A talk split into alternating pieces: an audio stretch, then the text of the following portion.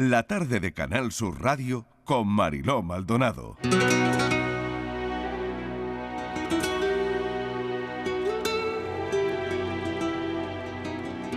Hay domingos que huelen a ti, a tu comida de la cocina de leña, a tus abrazos después de misa, a tus flores al abrir la ventana por la mañana, a tu ropa recién sacada del armario. Es difícil imaginar un domingo sin tus monedas para la limosna, sin tu voz cuando el coro empezaba a cantar, sin tus manos acariciando mi pelo mientras me hacías las trenzas.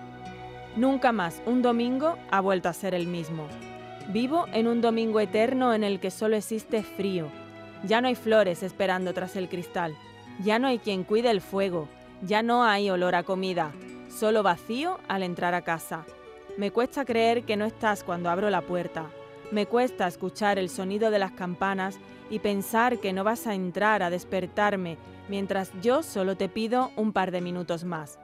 Los domingos se han vuelto un lunes constante en el que ni tú ni yo querríamos que sonase la alarma.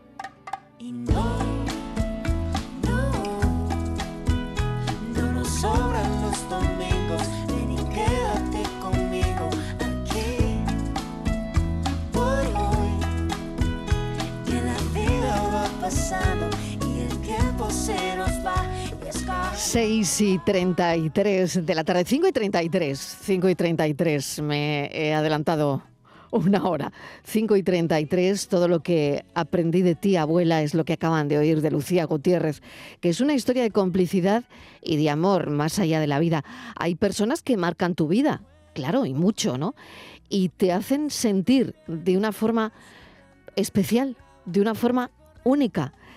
Y es verdad que mucho de eso nos lo hacen sentir nuestras abuelas, ¿no? Pues esta es una historia, todo lo que aprendí de ti, abuela, que rinde homenaje a todos los abuelos, abuelas que algún día han formado parte de nuestra vida. Y lo hace una de las influencers ahora mismo eh, con más crecimiento de los últimos tiempos. Se llama Lucía Gutiérrez. Lucía, bienvenida. Muchísimas gracias, de verdad. Todavía me emociona, eh, quieras que no, el oír palabras dedicadas a mi abuela en la boca de otras personas, porque me parece algo tan bonito que, uff, me sigue emocionando. ¿eh? Así que gracias por es invitarme. que, es que por eso te invitamos, porque tú eres capaz también de, de emocionar, de emocionar con este libro y de emocionar con todo lo que dices, ¿no? Porque dices, los abuelos son confidentes, son la taza de galletas para cenar, el saber que sin cenar nunca te vas a ir a la cama. Exacto. Totalmente. Los abuelos, yo creo que para los que hemos podido tener la suerte de disfrutarlos, yo en este caso fue a mi abuela, porque mi abuelo ah, lo perdí cuando era muy pequeña y no me acuerdo, no tengo recuerdos casi con él. Es como una parte que te marca tanto la vida que esa frase de los abuelos que crían a sus hijos dejarán marcadas sus huellas para siempre, pues tal cual, es que la representa totalmente. Un abrígate, un abrígate aunque lleves cinco capas de abrigo. Ese abrígate, ¿cómo se echa de menos cuando no están? Totalmente. Y empiezas a, también a sentir lo que es el frío de verdad. O sea, quieras que no, al final acabas reconvirtiendo todas las frases que te decían en la metáfora de la vida, ¿no? Aprendes a sentir lo que realmente es el miedo, es el frío, es esa capacidad de vacío que tenemos cuando, cuando ellos se van. Esas palabras de quien nos enseñó siempre que la vida es mucho más fácil, porque vista la vida con los ojos de una abuela, lo que nos transmiten a los nietos es que la vida es mucho más simple.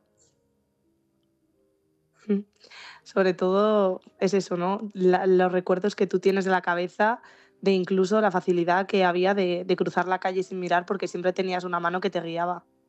Mm. Y al final te das cuenta de que cuando esa mano empieza a desaparecer y tienes que caminar solo, es muy importante que mires a los dos lados para cruzar.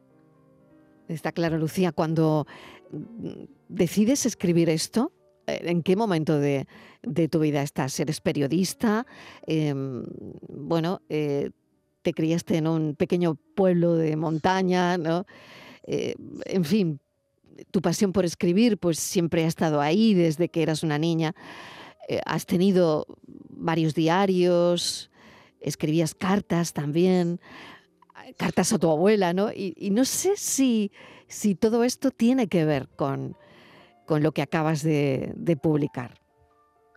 Yo creo que al final todo, relativamente todo, tiene, tiene, marca tu vida sin que tú lo sepas. Yo, por ejemplo, nunca había escrito historia como tal, de decir, cuentas una anécdota, cuentas una historia, una vivencia, la plasmas sobre el papel, porque yo soy mucho de microtextos. Al final en mis redes sociales resumo mucho un sentimiento porque yo es verdad, yo me meto, eh, me agobio, me pongo a escribir en el coche, me voy a mi casa, escribo de, de un momento feliz, de un momento triste. A mí me gusta plasmar tanto la felicidad como la tristeza, como todas las sensaciones que pasan por mi mente y por mi cuerpo y mi cabeza, ¿no? Al final es algo que creo que muchas veces evitamos e intentamos subir de ellas y es todo lo contrario.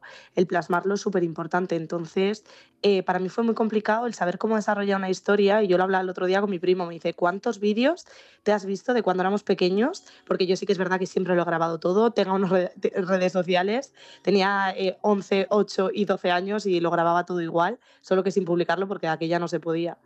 Y sí que es verdad que todas esas vivencias, al final yo no volví a ver vídeos para escribirlas, sino que han marcado tanto mi vida y lo siguen haciendo a día de hoy, que es que no me ha hecho falta el hecho de decir necesito volver a revivirlas en vídeos, porque es que a cada paso que doy lo recuerdo. O sea, que es una cosa que al final eh, nunca, nunca acaba de escapar del todo de tu mente, yo creo. Vete, vuela y cuando lo necesites regresa. Ya sabes dónde tienes tu hogar, la Yaya. Yo creo que eso al final siempre me lo dijo ella, ¿no? O sea, era como una... Mm, ella sí que es verdad que eran dos sensaciones totalmente contradictorias que a mí sin que ella lo supiese me llegaban. Ella era como, Lucía, tú vete, es tu trabajo, tú... Pero es que le veías la cara cuando yo volvía y yo sabía, o sea, yo cuando volví sabía que tenía que volver.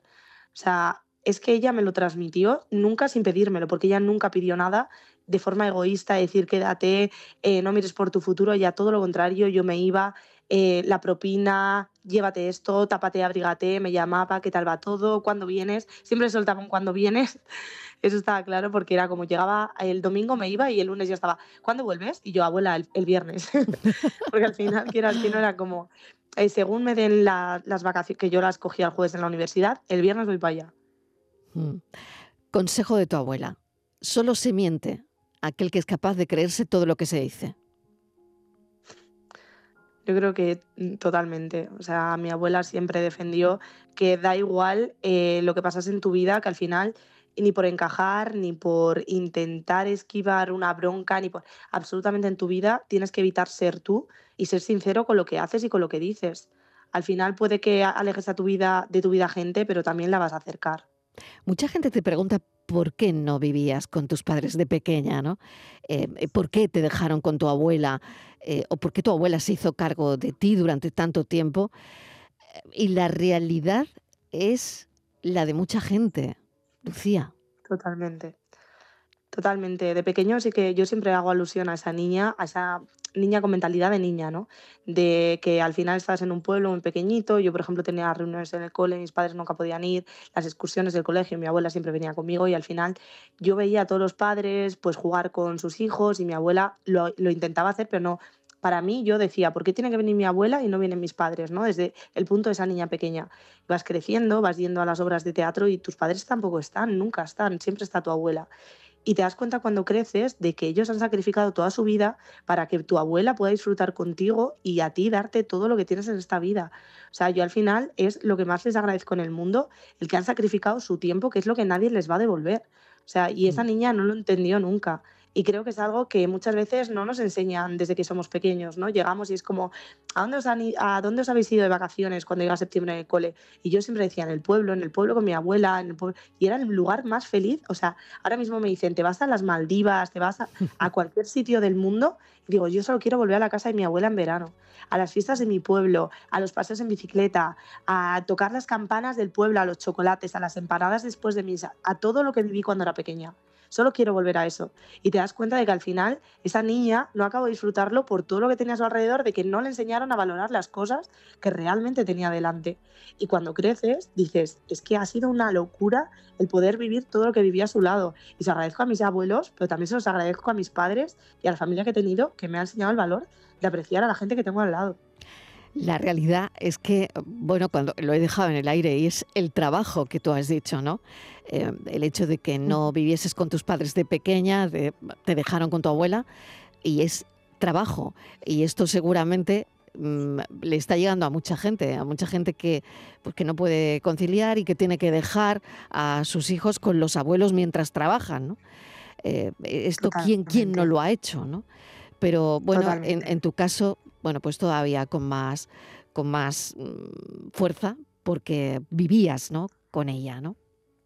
Totalmente. Y al final es eso, mis padres de un restaurante, la hostelería es súper complicada.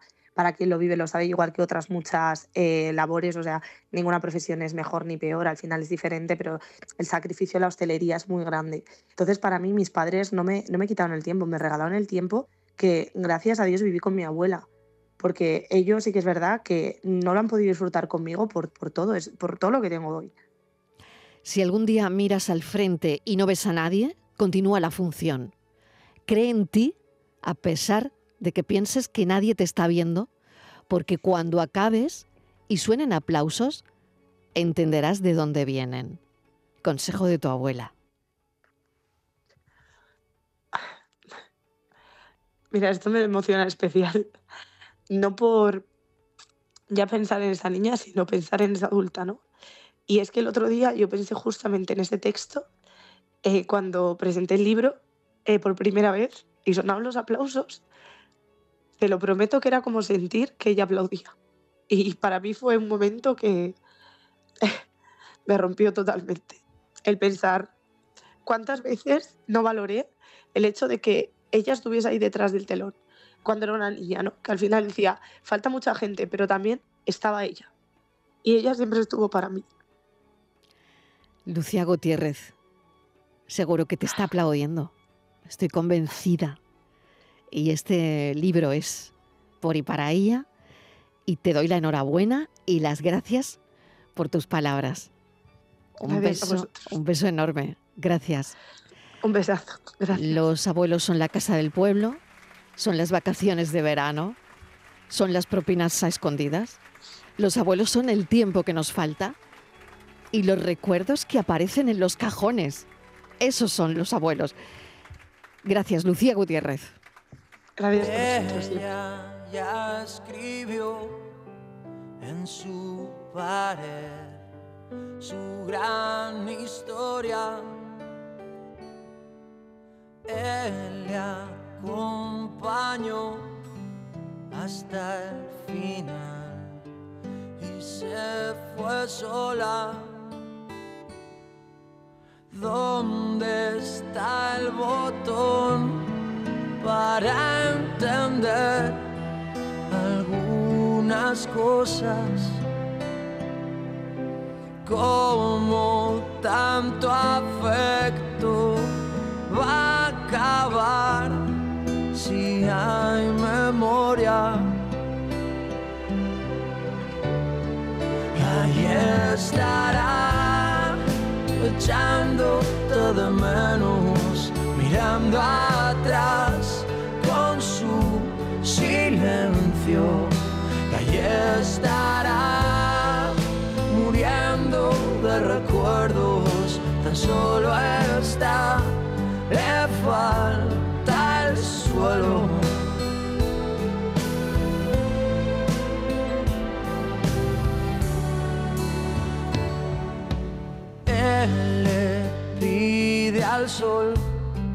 dejar de ser, cerrar su historia.